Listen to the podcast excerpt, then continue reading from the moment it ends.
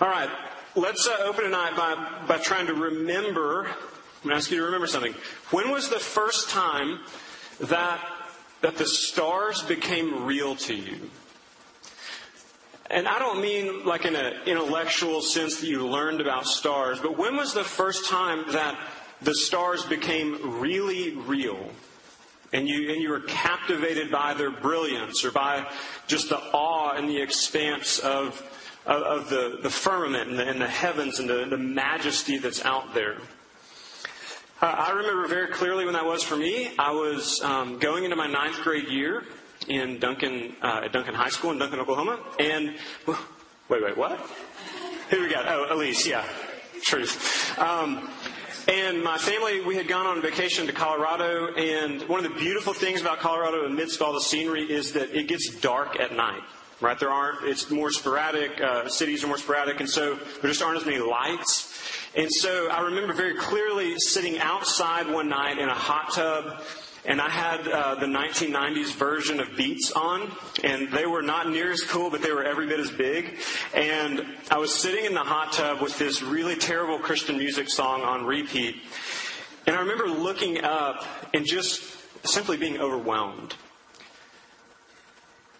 And tonight, what I want to tell you about this passage is that in order for the gospel, the good news, and the hope and the majesty of this message that's coming, in order for that to stand out in all of its brilliance, the Apostle Paul is going to paint a dark background. And he's going to do that tonight and next week before he starts turning the corner to show just how good the good news is. But listen, in order to appreciate the brightness and the joy and the hope of the gospel of Jesus, we have to understand just how dark the world is.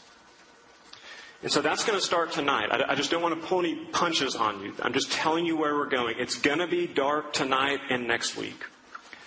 But even in this darkness, we're going to talk about the hope of the gospel and the hints of it that we have. So if you'll look right there, we're going to read from Romans uh, 1 kind of pick up a little bit where we, where we started last week. I'm going to reread 16 and 17, then we'll go through the end of the chapter.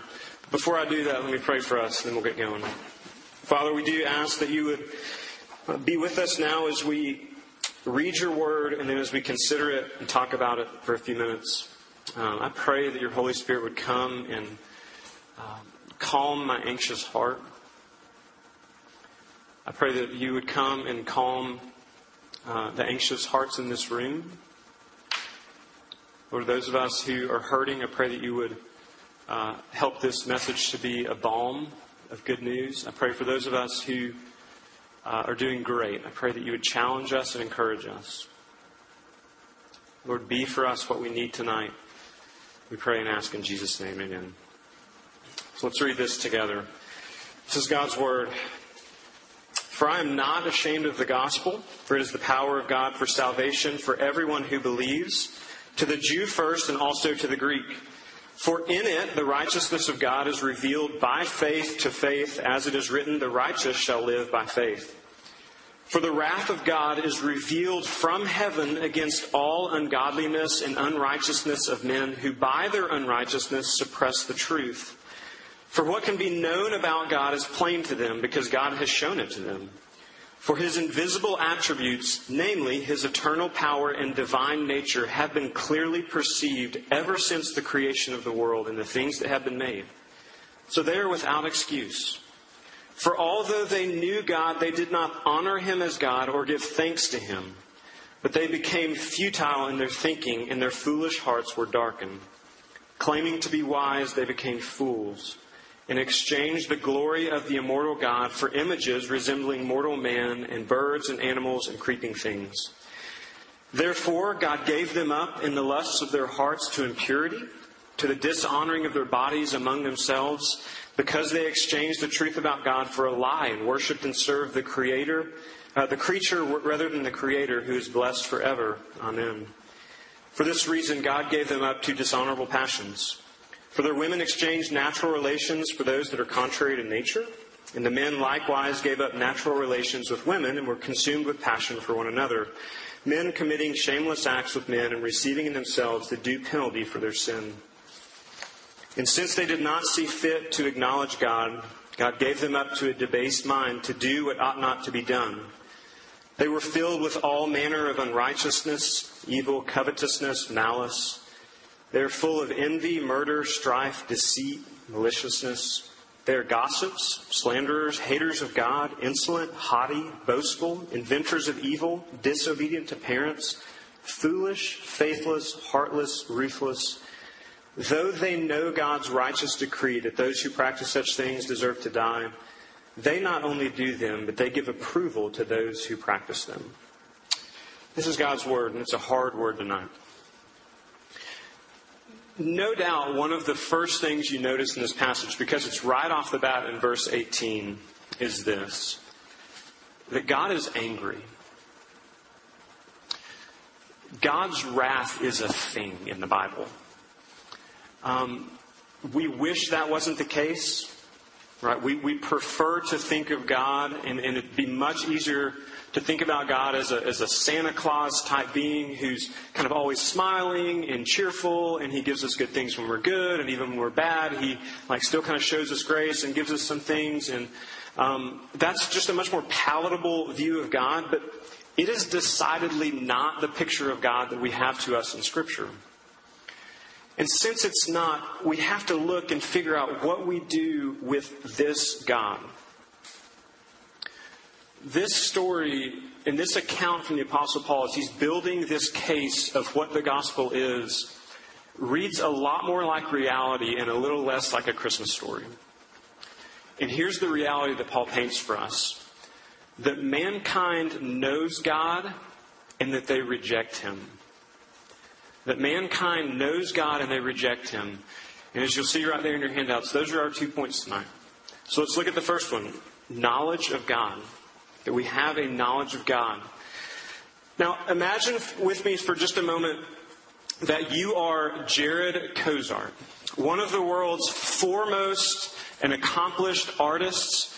You paint beautifully, you sculpt beautifully, you just do beautiful things. You live beautifully. You're a beautiful person inside and out. And imagine then that, uh, excuse me, that, that a gallery has offered to host all of your beautiful things, and they're throwing a Jared Kozart viewing. Not for him, you know, ethereal Jared, but, um, you know, all of his things are going to be there on display. And uh, Jared signs his art very clearly. Just says Jared Kozart right down the corner. And so here's the gallery. You're there. You're, you're walking around, and you are Jared Kozart. So you're walking around, and and you're talking to people and kind of milling around, but you're also listening to people. And one of the really curious things that you hear people saying are things like this Wow, this stuff is so beautiful. It's, it's overwhelming. I just can't take in all of its beauty. And, and you begin to kind of perk up a little and listen for more. And they say, I just can't remember who did this. I can't remember who painted it. Like, oh, that doesn't matter. Yeah, you're right, it doesn't matter. And with that, your, your heart sinks a little bit. Right? Because the show is about you. You're the artist on display. All of your works are on display. You've signed them. I mean, all they would have to do is look in the bottom right corner and they see Jared Kozart. But the people fail to acknowledge what is right in front of them. In the first few verses right there, 18 through 21, the Apostle Paul is making the case that God is angry because, as he says, he has made himself clearly known in his creation. He's made himself clearly known, and people have rejected him. Now, I say clearly known very, very intentionally, and I don't say fully known. God has made himself clearly known, but not fully known in the creation. If you go right there in 19 and 20, it says that uh, God made himself plain to us through his eternal power and divine nature. And what he's saying is that anybody can look out at the world and get a real sense that there is a powerful, divine, creative being behind this world. And that God, as it were, like a great artist, a great creator, which he is, has put an indelible mark on his creation. He's signed it through and through. in its complexity, its intricacy, its constancy, its personality. All of these things, Paul is saying, in essence, these evidence God, and man knows that. We know it. We may try and call it something else. We may try and, and, and theorize it differently. But at a very base level, the Apostle Paul is making the case that man knows God. And I know that some of you right now really struggle with that idea. You may struggle with it from a philosophical angle. You may struggle with it from uh, a scientific angle. You may struggle with it from an experiential angle. And I'm not going to I'm not going to minimize those struggles and those questions at all. In fact, as I always say, and I really do mean it, let's talk. I'm not going to shame you for your questions. I want to I want to engage with you in that. And if I don't know the answer, which is often, um, I'll tell you as much. Um, but if you have legitimate questions along those lines, please let's talk. But let me say this. That the reason that there is a, a real knowledge of God that sometimes and often is uh, suppressed or hidden, especially in the academic world, and I'm not saying particularly at TU, there's some really great professors here.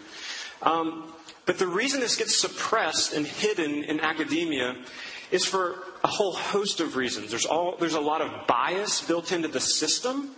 Um, there is a lot of uh, a lot of reasons, but I'll just mention one, and it, this is universal for everyone, not just people in academia. That at a very base level, the moment you start to acknowledge that there is God, a creator of this world, then at that very moment, you owe your existence to Him. You are living in His world. You are breathing His air. You are enjoying His creation. You're enjoying His people. You owe your existence to Him. And I'm going to tell you guys, people hate that. Because with that comes obligation, morally kind of existentially, just in the way that we live and move and have our being in this world. We owe our existence to Him, and people hate that. And let me take it a step further. I hate that. And you hate that from time to time. You push back on the idea that there are moral absolutes that are the same for all time and people and cultures. We want to think that no, like 2016, we've got our own things and there's moral relativism, and look how we've progressed to this, and it's so wonderful. Look, there are awful and unspeakable things that are done to children and have been done since the beginning of humanity that are always and forever wrong, just to use one example. There are things which are just wrong. And we hate the idea that there is this known knowledge of God God has made himself known in creation, but Paul goes on to say that mankind has rejected that. He says in verse 18, we suppress that truth or we reject that knowledge. We reject God. And that's our second point tonight. And we're going to spend a bit more time here. We reject God. And I'm going to suggest that there are kind of three headings of rejection that Paul talks about. This is the darkness of this. Knowledge is great, rejection, not great. This is where it turns darker. And so the first way that we view this is, is through the act of rejecting God. Secondly, we're going to see the reason for rejecting God. And thirdly, the consequence of rejecting God. So, so the act of rejecting God, what does it look like to reject God as Paul is laying out this case? First, in verse 18, it says that rejecting God looks like just suppressing that knowledge. And the picture he's giving through this word suppressing, and I've used this illustration before if you're new, I'll probably use it again, is the idea of imagine being in a swimming pool and there's a beach ball or a volleyball or something in there, and you're trying to hold it under the water and just playing around. Well, that ball is doing everything in its power to come back to the surface. And so it's kind of awkward to hold it underwater because it's got a real force in there that air does not want to be suppressed. It's trying to come up. And that's the idea here that Paul's saying that in unrighteousness we are suppressing that truth that, that mankind knows about God. We're trying to hold it in, and it is trying to come out. So rejection of God looks like suppressing truth. Secondly, verse 8, verse 21, it looks like not honoring Him or giving thanks to Him. And that's what I touched on. It, if there is a, a creator God, then we're living in His world and we ought to give thanks to Him. Thank you that the mix of oxygen that I breathe has just enough of all of those things that some of y'all know what it is. It has just enough of all of those good things to where I'm not choking every time I walk outside. Okay, we don't acknowledge Him or give thanks to Him. And again in verse 21, rejecting God looks like becoming futile in your mind. Literally, uh, that, that phrase futile means using your mind worthlessly. And I think what Paul's getting at is video games. I think. Um, using your mind worthlessly, maybe like TMZ online. I, I don't know. The translation's hard, but you know, just using your mind unprofitably. Kidding. Kidding. Kind of. Um, and then in verse 22 and 23, rejecting God looks like this. It's the great truth exchange. Paul says that claiming to be wise, they became fools, and they exchanged the glory of the immortal God for images resembling mortal man and birds and animals and creeping things. What in the world does that mean?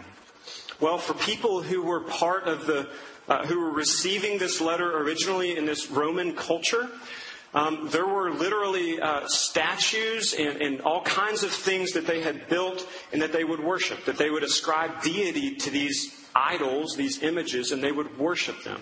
And they took the form of, of animals and of people and of kind of gods. We've all seen just Roman statues. They're, they're huge and they're prevalent. They, had, they ascribed deity and they would worship these things. Now, we, we have progressed, haven't we? We don't do things like that. But we really are crushed when she doesn't text us back that quickly or doesn't use as many emojis as she used to. We may not bow down to the animal, but we bow down to people. Or what about uh, what about when the company or the grad school says no, and you're crushed? Like you are flattened, and you feel all of your affection, you feel all of the life just kind of drain out of your body. We don't worship statues of animals, but we worship what companies think about us. Or what about when you aren't getting the social kind of invites, your social calendar's not looking like you hoped it would, or maybe the fraternity or sorority you wanted didn't give you a bid, and you felt despair? Yes, we don't, we don't worship the bust of that demigod in, in Roman culture but we really do, we really do kind of worship approval, wanting people to like us.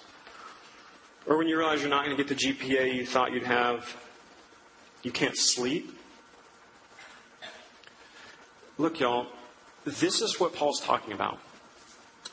It looked a certain way for the Roman people, and it looks a certain way for us.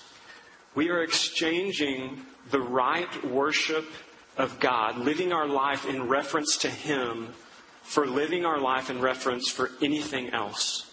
And what Paul's saying by kind of giving that list of things is saying, the anything else that you try and give your life to and look to it to give you life in return is going to ultimately kill you. Whether that's physically, probably not. It's going to suck the life out of you. Only a right worship and living your life in reference to God is going to give you life. Everything else will take it from you. That's what Paul's saying. So, why do we do it? Why do we do that? The reason for rejecting God and the key to understanding why Adam and Eve, as our first parents, and how, why every single one of us since then would do this is at the end of verse 18. And Paul says, Who by their unrighteousness suppress the truth. We suppress that knowledge of God because there is something at work inside of us, and that something is unrighteousness.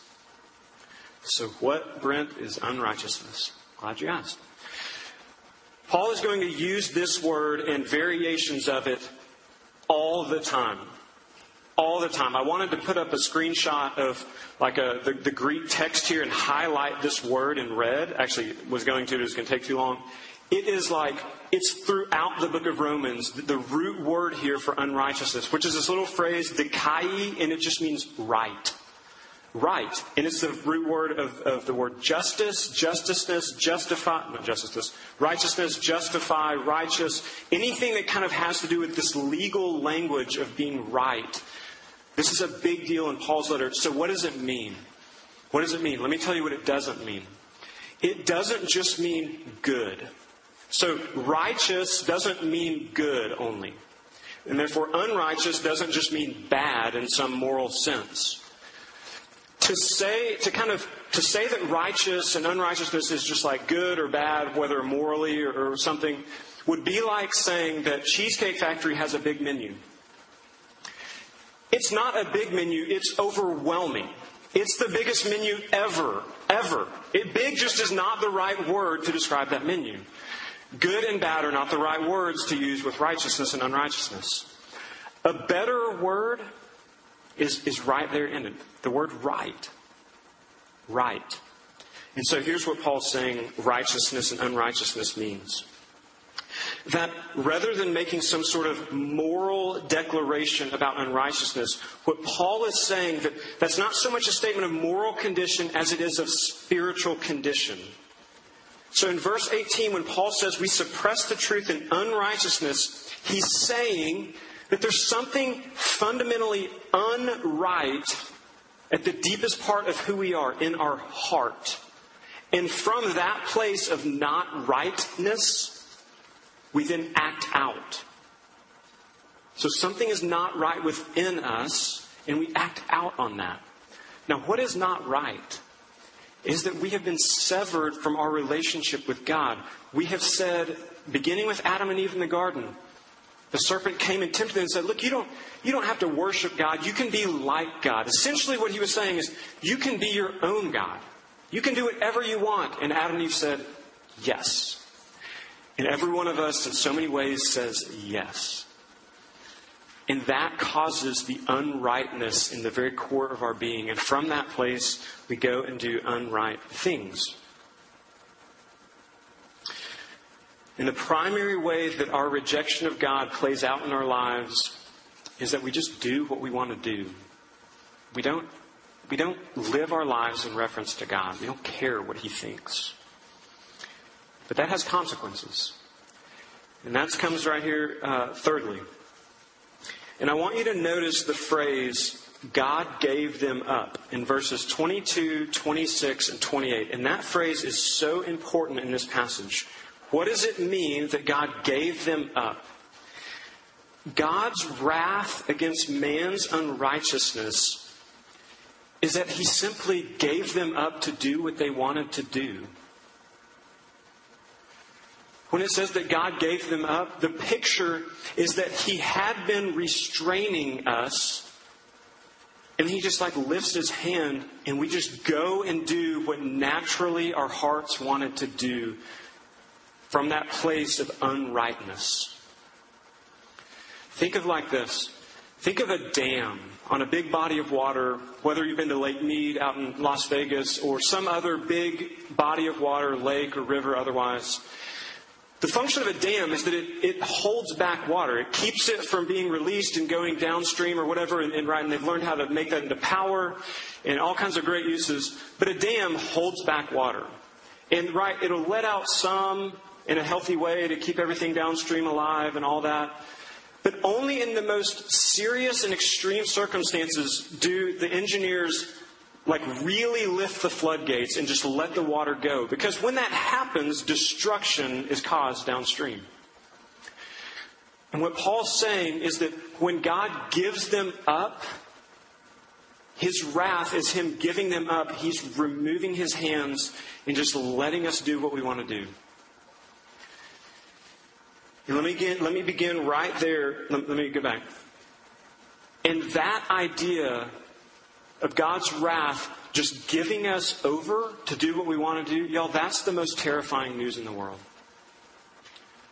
We think that God's wrath, maybe you thought about, is like Him coming with huge hailstones and fireballs and, you know, earthquakes and all this stuff. It's just like this post apocalyptic calamity. But it actually is more like God just stepping back and saying, okay, I guess if you want to do that, you can do that. And that's the worst thing that can happen to us. So now let me begin with the most controversial section, section of this, which is con- controversial for a lot of wrong reasons. And it concerns the references here to homosexuality. Paul says in this chapter that part of the implications of God stepping back in his wrath is that our desires have moved in directions that are contrary to nature, contrary to his design. And he says that homosexual behavior is one way that that is illustrated.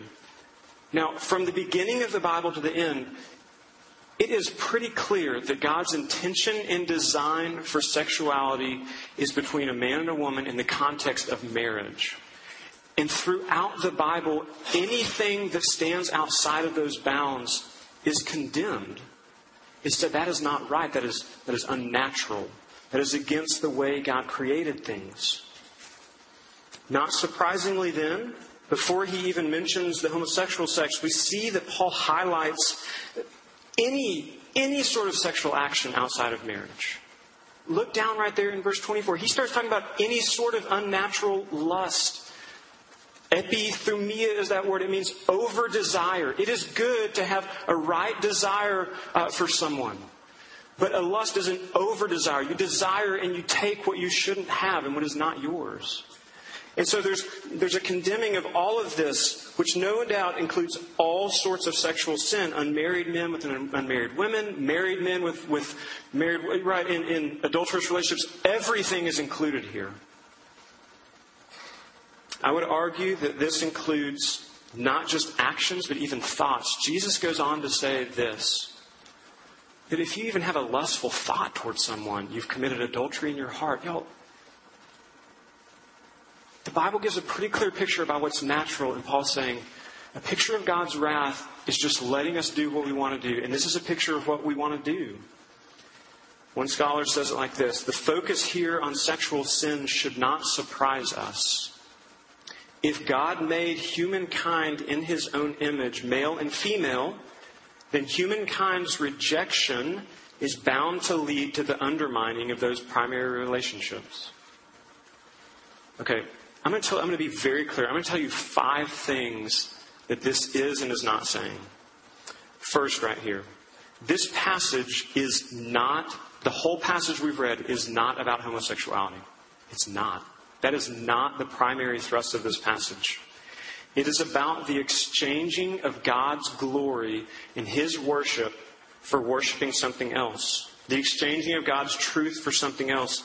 So, like, I'm not going to spend more time on it tonight. It doesn't really come up throughout the rest of the book of Romans. I'm not going to go there. We talked about it last fall at length if you want to listen on the podcast. I've actually made about 40 copies of an article that's kind of an academic but pastoral article that gets into what this passage means. Um, but the primary thrust of this is not homosexuality. It's just not. But I do want to talk about that with you if you have questions. I'm not trying to just say, hey, go let the article do its job. I'll gladly talk to you about this, whether that's something you're struggling with, whether it's just something that um, you kind of have questions about the Bible's view on this. I'm not shying away from that. Um, it's just not the primary thrust. Secondly, this passage is not addressing same sex attraction as much as it is homosexual practice in these verses right here. Um, I know that some of you guys uh, struggle with same sex attraction. I do. I know that. You've shared that with me, and, and I've held that close. Um, and that's just not, kind of categorically, not what Paul's talking about. He's talking about giving in to that. Thirdly, though Paul uses uh, homosexual practice to illustrate about how we move away from God, he is not setting up an argument that somehow homosexual activity and practice is worse than other things? He's not. It is not worse. Look at the list right there in front of you. Y'all, there are all kinds of other things. And the things that follow it are not flowing from it. They are like two paragraphs that are equal. So there's the one about the homosexual stuff, and there's all the other things. And so Paul's saying, like, these are all flowing from that same sort of rebellion against God and rejection of Him. So, murder, ruthless treating of others, heartlessness, envy, lying, disobeying parents, boasting, it's all in there. Fourthly, God's wrath is not coming down because of all the things listed here. You have to hear me say that. God's wrath is not coming down because of all these things. God's wrath is the fact that these things exist. Remember, it's Him lifting His hands and saying, okay, go treat your parents how you want to treat them. Go do with your body what you want to do with your body. Go lie. Go live and be consumed by envy and hatred. And that will ultimately dehumanize you. It will, it will kill you from the inside out. So God's not God's wrath is not, I'm so mad because of all these things you've done. Remember, God's wrath is against suppression of truth. Lastly, we're all in this list somewhere. We are all in this list. Last week, right here, I stood up here and said, look, the gospel is for everyone. Because everyone needs the gospel. The darkness of this passage touches on every one of our hearts. There's nobody that is held up on a pedestal so that we can say, ooh, you're worse than this person. It's not it. This passage levels us all and says we all have a great need because we all have a darkened heart. And then Roman, Romans 1 ends right there, suddenly. He ends by saying, I, am giving you up to do what you, excuse me, what you naturally want to do. But this isn't the last time that Paul talks about giving up in the book of Romans. At the end, actually, in fact, in Romans 8, the end of where we're going to end this semester, verses 31 and 32, the Apostle Paul says this What then shall we say to these things? If God is for us, who can be against us? He who did not spare his own son, but gave him up for us all, how will he not also with him graciously give us all things? Here's what Paul's saying. By chapter 8, at that point, he has spent many chapters talking about the glory and the brightness of the gospel with the relief of this dark part. But he said, here's how good the good news is. And he gets to this point and says, can you believe this? If God is for us, what do we have to fear? Who can be against us?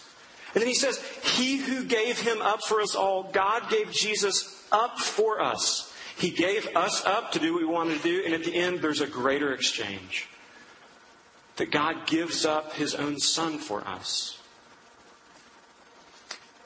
Look, y'all, the only way to escape ultimately be given, being given over by God to do what you want to do forever is to believe that God gave up the one for you. And the only way to escape becoming an object of wrath and staying an object of wrath forever is by believing that God became an object of wrath to save you. We all make terrible exchanges every day, every year, now, and for the rest of your life. But the worst part of the most terrible exchange in history happened at the cross of Jesus to him. Think about this. At the cross, we see God's wrath fully poured out. And not surprisingly, we hear Jesus say this from the cross My God, my God, why have you forsaken me? Or as our kids' storybook Bible says, Daddy, where are you? Look, y'all, at the cross, Jesus God gave him over. And there was separation there. So that at the cross, in that place where God's wrath was most fully on display, at that very same place, God's love is most fully on display. Consider that the Creator entered the creation so that he might die for it and save it. Consider that the Creator, who deserved worship from his creation, humbled himself, entered into it, died for it, so that he might deliver it. That's what happens in the gospel. It is dark. The reality is that we have darkened hearts. But the bright, shining hope in the midst of that is that God enters the story and is given over in the person of his Son to save you, to deliver you. Can you trust Him tonight? Can you find your life in the exchange that Jesus had of His at the cross? That's the gospel. That's what's offered in it tonight and every night. Let's pray together.